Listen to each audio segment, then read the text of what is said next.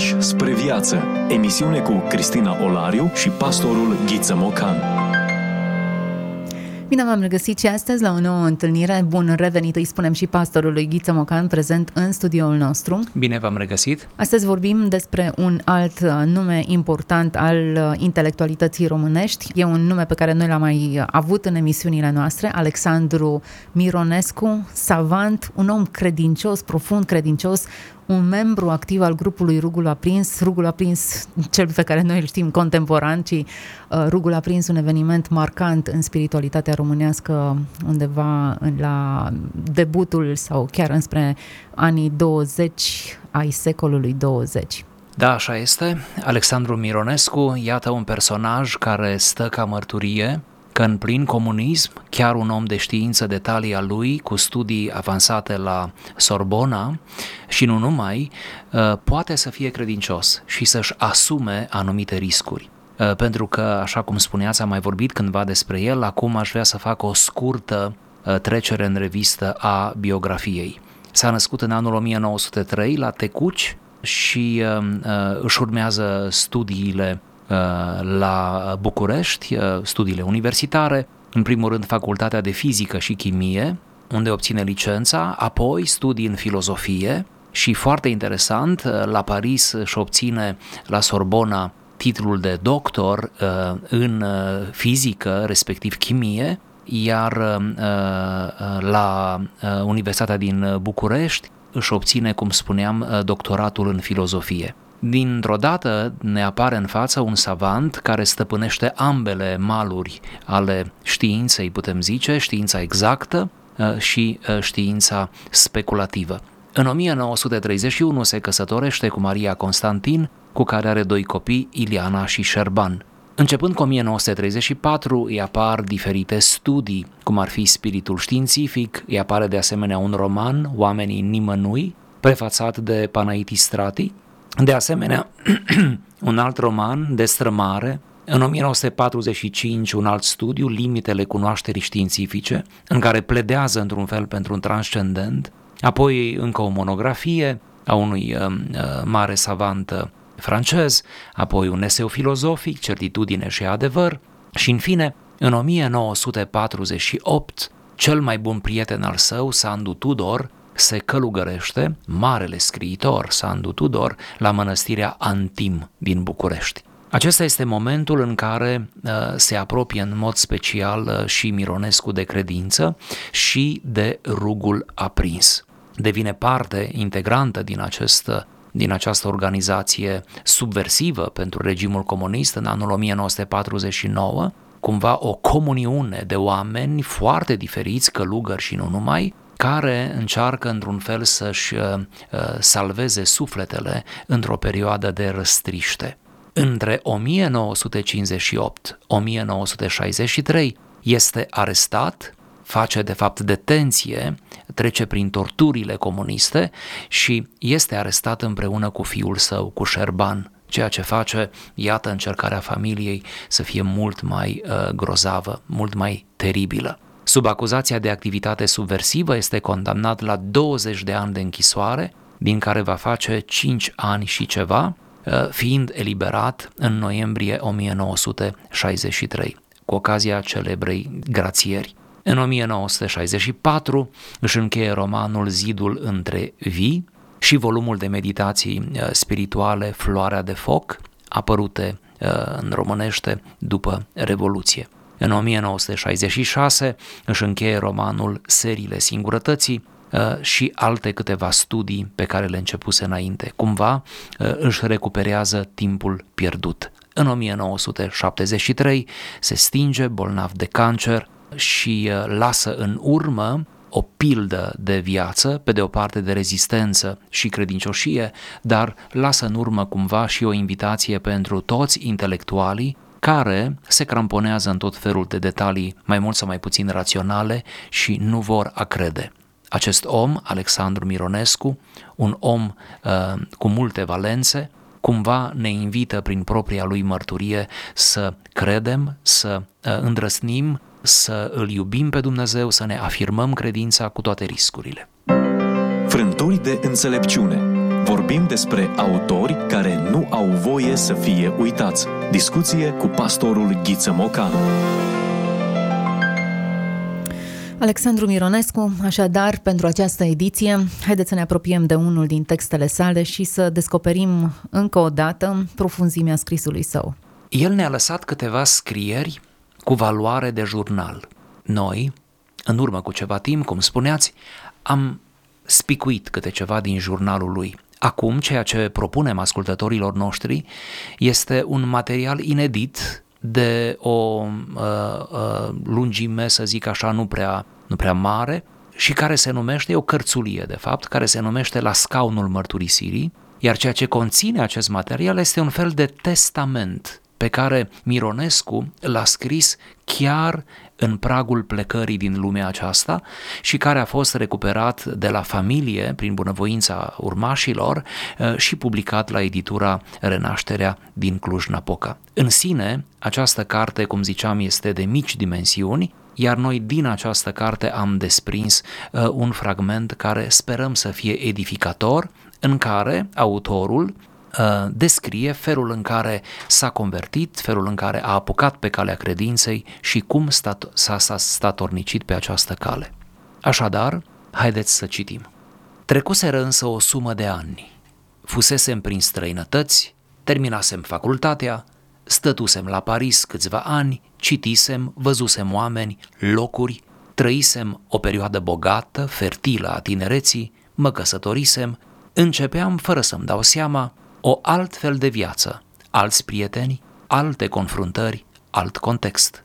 Întrebarea aceasta nu a fost încă una, întrebarea despre Dumnezeu, supranumerală, pe lângă atâtea altele care se aflau sub o formă sau alta în șantierul meu. Întrebarea era pentru mine ca un nou a fi sau a nu fi. Într-adevăr, mi-am dat bine seama, într-o mare și dramatică tensiune, că în fond aceasta e întrebarea întrebărilor și piatra de încercare din capul unghiului. Există ori nu există Dumnezeu? Și că răspunsul fără echivoc decide stilul unei existențe care se va înscrie într-o perspectivă dacă răspunsul este există și într-o altă perspectivă dacă răspunsul este nu. Vreau să spun acum dintr-o dată că la un moment dat, balanța, în miezul ființei mele, s-a înclinat spre afirmarea și realitatea lui Dumnezeu. Tăgăduitor sau indiferent, sau insensibil la ceva ce ne depășește, care depășește lumea, mi-am dat parcă seama, nu fusesem. Dar înțelegerea strict estetică și estetizantă a tuturor aspectelor funcționase ca un ecran cu ochiul, cu urechea, cu nasul, cu o lectură mai filtrată, mai organizată, cu o cercetare mai atentă a vieții personale, cu ajutorul câtorva oameni de o calitate excepțională și care ieșiseră înaintea mea din atât de nefasta disponibilitate intelectuală în care orizontul meu închis și banal uh, de atunci, cu toată uh, irizarea lui uh, de culori vii, s-a deschis o breșă, o geană de lumină prin care am întrevăzut o altă lumină de care nimic nu a putut să mă mai despartă. M-am încredințat ca Toma că nici vorbă nu e de închipuiri, de amăgire, de vreo psihologie sau de fata morgana, a unor nostalgii sau superstiții, ci o realitate imposibil de contestat cu seriozitate. Nu de o realitate, ci de realitatea fundamentală însăși. Viața confruntările, mulțimea anilor bogați în cercetare și experiență mi-au dat în privința afirmațiilor și descoperirilor fundamentale de credință o certitudine neclintită, dar nu neînavuțită mereu. Afirm așadar, din punctul acesta al vieții mele, care n-a fost deloc de huzur sau de facilitate, că Dumnezeu, nenumitul, dar partenerul nostru, prin Hristos Iisus, Fiul Său, este temelia, stânca întregii existențe. La acest nivel, controversa, semnul de întrebare, dialogul dubitativ înarmat fie el cu zorzoanele alambicului sau al oricărui rafinament, sunt azi pentru mine fastidioase sau penibile sau ridicole.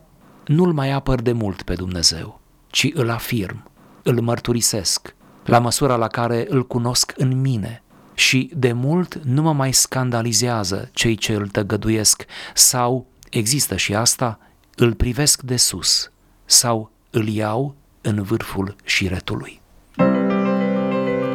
E bine să ne oprim din când în când, să descoperim sensuri noi, lecturi adânci și să ne lăsăm inspirați. Chiar sensuri adânci, textul e foarte dens și discuția sper să fie pe măsură, aproape că nici nu mai aș simți nevoia unei discuții după ce am lecturat acest text. Chiar așa, ne simțim un pic, nu, inoportuni să intrăm într-o asemenea profunzime și să mai comentăm câte ceva, totuși cu sfială, cu respect față de personaj și de experiența descrisă, uh, să admirăm dintr-un bun început că la sfârșit de viață Alexandru Mironescu are amabilitatea să ne povestească, iată, cum a fost atunci, atunci când s-a convertit, atunci când inima lui a început să bată altfel, când mintea lui a început să perceapă altfel lucrurile, atunci când ajutat de împrejurări, de oameni foarte importanți care i-au fost în preajmă, ajutat în ultima instanță, sigur, în mod sublim de Duhul lui Dumnezeu, reușește să facă trecerea de la necredință la credință, de la o formă de, de asumare uh, rezervată și uh, poate prea populară a credinței la ceva atât de personal, atât de fertil, cum el însuși mărturisește. Redă într-un fel emoția acelor clipe, ceea ce înseamnă că nu te părăsește momentul convertirii și toată emoția lui nici la adânci bătrâneți. Eu uh, desprind onestitatea întrebării, există sau nu există Dumnezeu? Cred că fiecare creștin ar trebui să-și pună această întrebare la începutul drumului său, iar dacă nu și-o pune și prea din inerție răspunsul la această întrebare, mi-e teamă, așa cum Craig Rochelle are o carte intitulată Că devine creștinul ateu. Hmm. Cu cât amâi mai mult această întrebare, cu atât va fi mai greu să răspunzi la ea. Cu atât trăiește o, o viață de creștinism neasumat în virtutea inerției, a răspunsurilor, eu știu, a părinților tăi, a contextului, a mediului în care te învârți, presupui că lucrurile acelea ți aparțin, dar de fapt niciodată nu au făcut parte din tine. Este riscul unui creștinism moștenit, care nu e rău în sine. E bine că plecăm de la o premiză uh, corectă, o premiză procreștină, ca să zic așa. E bine că avem un mediu în care, iată, am crescut, care este creștin, îmbibat uneori cu versete, cu cântări, cu uh, o anumită uh, frecvență a mersului la biserică și uh, obiceiuri creștine și toate acestea, uh, plus simboluri frumoase nu? și uh, momente frumoase de sărbători, toate acestea sunt bune, nu trebuie să le vedem ca fiind uh, negative, de ce ar fi, este până la urmă tot ce poate să transmită o generație altei generații.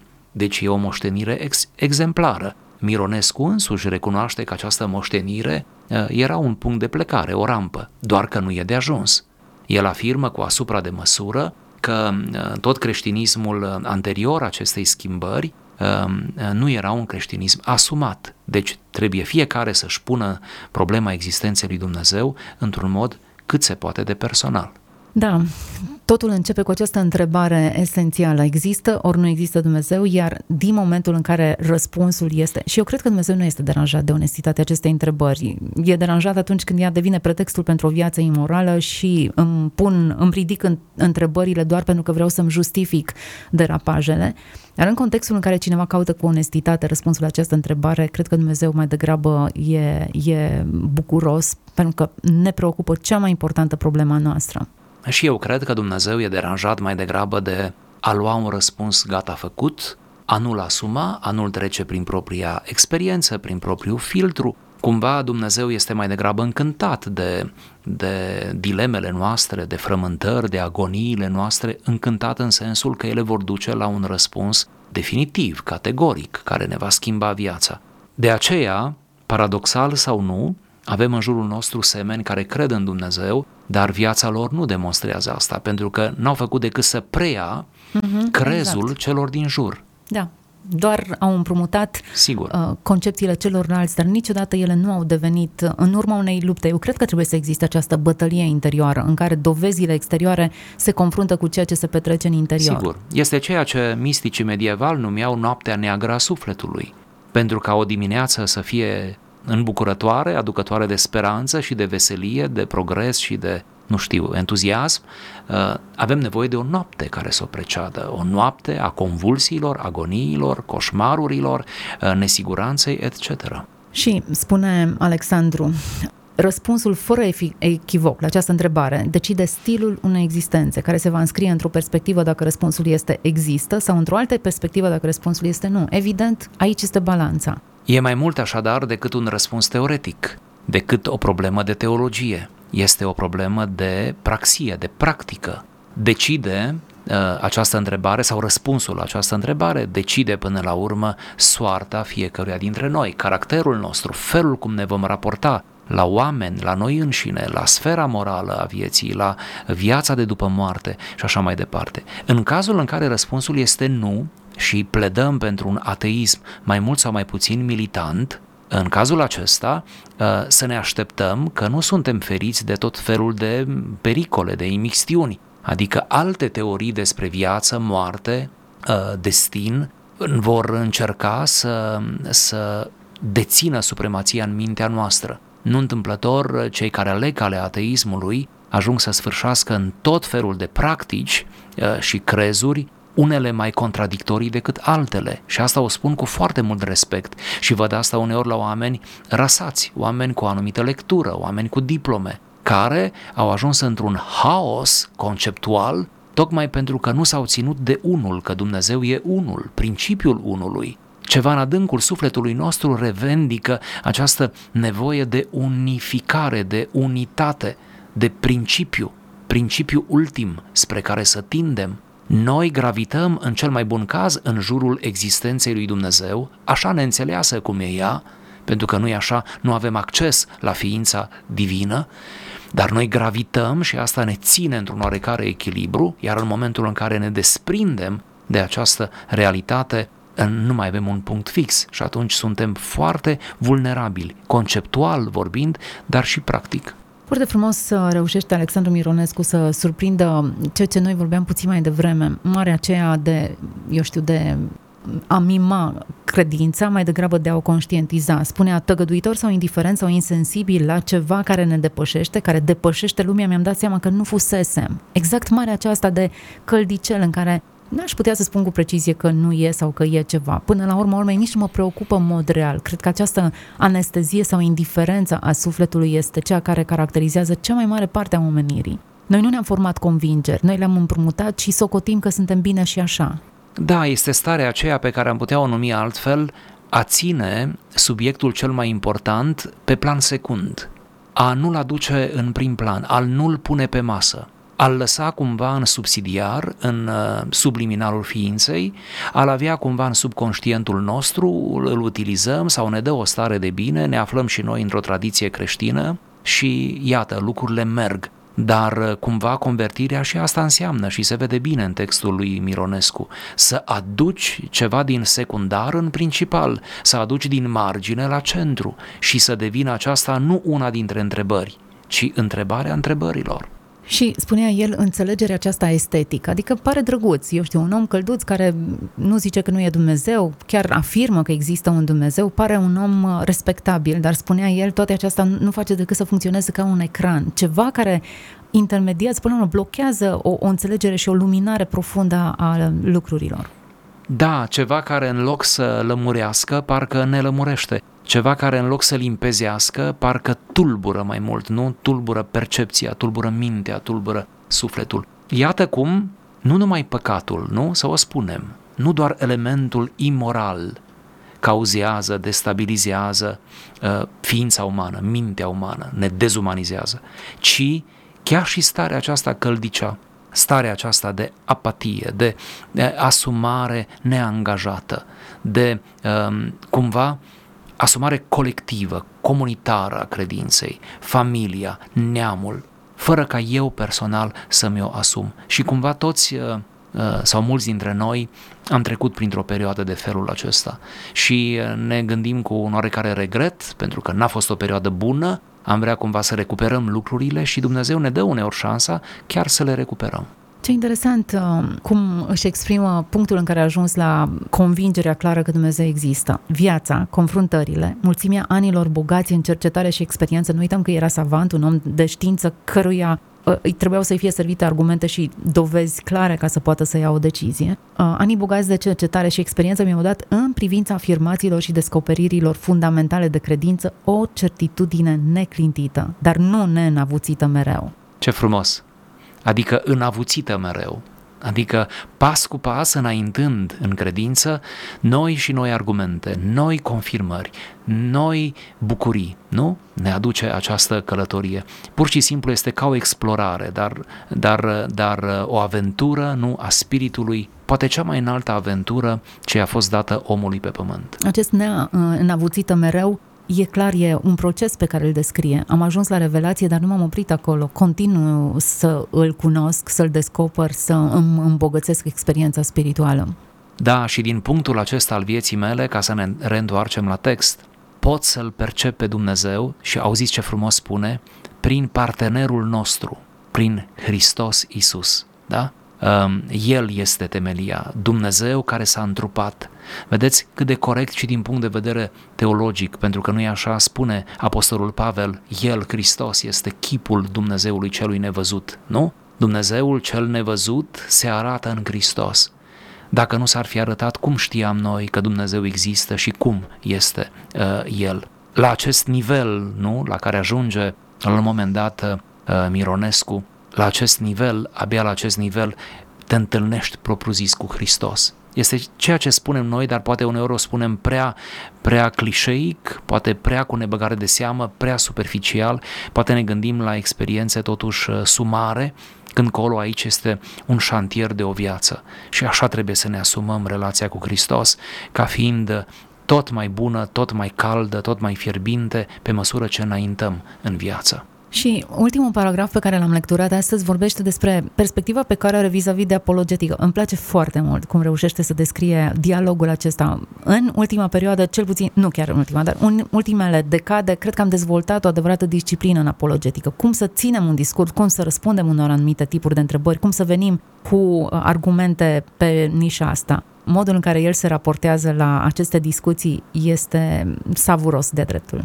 Nu-l mai apăr de mult pe Dumnezeu ci îl afirm, îl mărturisesc, la măsura la care îl cunosc în mine. Și de mult nu mă mai scandalizează cei ce îl tăgăduiesc sau, există și asta, îl privesc de sus sau îl iau în vârful șiretului.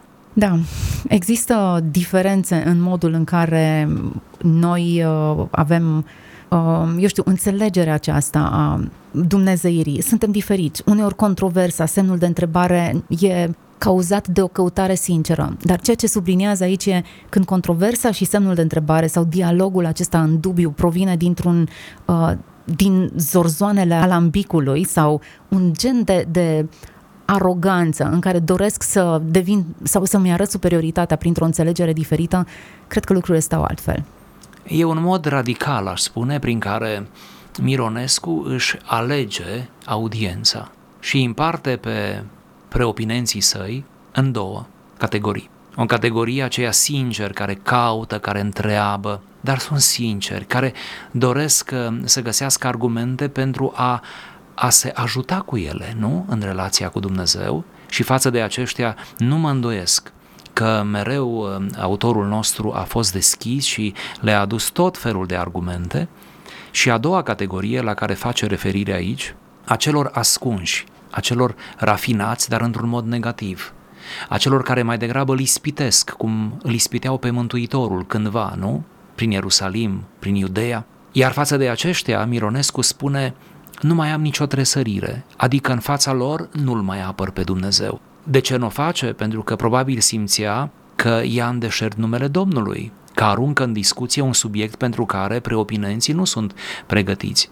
Ba chiar, zice el, nu mă mai scandalizează dacă Cineva îl tăgăduiește, își bate joc, vorbește arogant despre Dumnezeu. rămân cumva imun la toate acestea, știind bine ce e în sufletul meu și știind bine, aș parafraza eu aici, că atâția uh, pe care eu nu, nu neapărat îi cunosc, uh, cred ca și mine, luptă ca și mine și suntem până la urmă o echipă. Nu avem de ce să ne temem. Cred că atitudinea e corectă. Dumnezeu nu are nevoie să fie apărat. Uneori noi avem senzația că ar trebui apărat, ca în cazul chivotului care trebuie ajutat puțin, pus mâna ca să nu se răstoarne. Cred că mai degrabă pe Dumnezeu îl ofensează eforturile noastre de a-l proteja. Ne amintim de discuțiile celor trei prieteni al lui Iov care s-au transformat în avocații lui Dumnezeu, încercând în felul acesta să infirme dreptatea lui Iov. Exemplul lui Alexandru Mironescu mi se pare concludent. Eu doar îl afirm, eu doar trăiesc, eu doar sunt ceea ce sunt. E treaba lui Dumnezeu până la urmă să se exprime prin mine sau prin orice modalități găsește. Citesc și eu câte puțin apologetică în ultima vreme, pentru că nu e așa, da? e, o, e o ramură a teologiei în vogă uh, și ajung uneori la o concluzie amară, doresc doar să o, să o exprim atâta tot, uh, parcă uneori apologeții își consumă prea multă energie ca să răspundă unor mofturi ale celor care oricum nu cred și nu vor crede. Adică parcă parcă prea, prea mult se duc în zona aceasta, ceea ce mi-e milă de ei. Și nu cred că ne cheamă Dumnezeu uh, la asemenea, la asemenea bătălii. Să nu uităm că aceste rânduri sunt scrise de un savant, de un om care nu doar că cocheta cu știința. Noi știm că știința este empirică. Oamenii au nevoie de date, de dovezi, de lucruri palpabile ca să-și construiască legi și se bazează în toată argumentarea lor pe uh, date concrete atunci când uh, Alexandru Maiorescu face aceste afirmații, el nu le ia ușor, facil, bazându-se pe închipuiri sau pe uh, lucruri uh, ieftine. Este clar că a trecut printr-un proces, că și-a ridicat întrebări, că a avut nevoie de dovezi, că viața i-a oferit suficiente experiențe care s-au legat unele de celelalte și el a ajuns la concluzia că Dumnezeu există și că viața trebuie trăită în prezența acestui Dumnezeu. Din punctul acesta, cred că această căutare își are justificarea în, în întrebările pe care le lansează și că Dumnezeu răspunde în termenii săi la întrebările pe care le socotește esențiale, nu întotdeauna cele pe care le formulăm noi sunt cele mai bune, dar răspunde întrebărilor existențiale pe care noi le formulăm. Tocmai din această cauză, Alexandru Mironescu este un martor de nădejde. Pentru că, iată-l, a stat ore multe în laborator, a stat ore multe în bibliotecă, a stat ore multe la masa de scris. De asemenea, a stat ore multe, poate și mai multe, în preajma unor oameni luminați, uh-huh. îmbunătățiți spiritual, în cercul numit rugul aprins, în contextul acela bucureștean, subversiv, cum spuneam, underground, cum ar spune copiii noștri, în mănăstirea Antim, celebra mănăstire Antim din mijlocul Bucureștiului. Toți din rugul aprins au trecut prin temnițele comuniste. Toți au plătit prețul acelor seri, acelor nopți de zidire spirituală, dar ei toți care au supraviețuit temnițelor, detenției, au spus că merită. Suntem la finalul acestei emisiuni. Alexandru Mironescu a fost autorul textului pe care l-am discutat. La scaunul mărturisirii a fost uh, volumul pe care noi l-am amintit și din care sper că ne-am inspirat cu toți. Un uh, exemplu de credință, de rezistență, de determinare, de căutare onestă, inspiratoare pentru noi toți. Să aveți o zi bună în continuare, Dumnezeu să ne vorbească fiecăruia. Ați ascultat emisiunea Pași spre viață cu Cristina Olariu și pastorul Ghiță Mocan.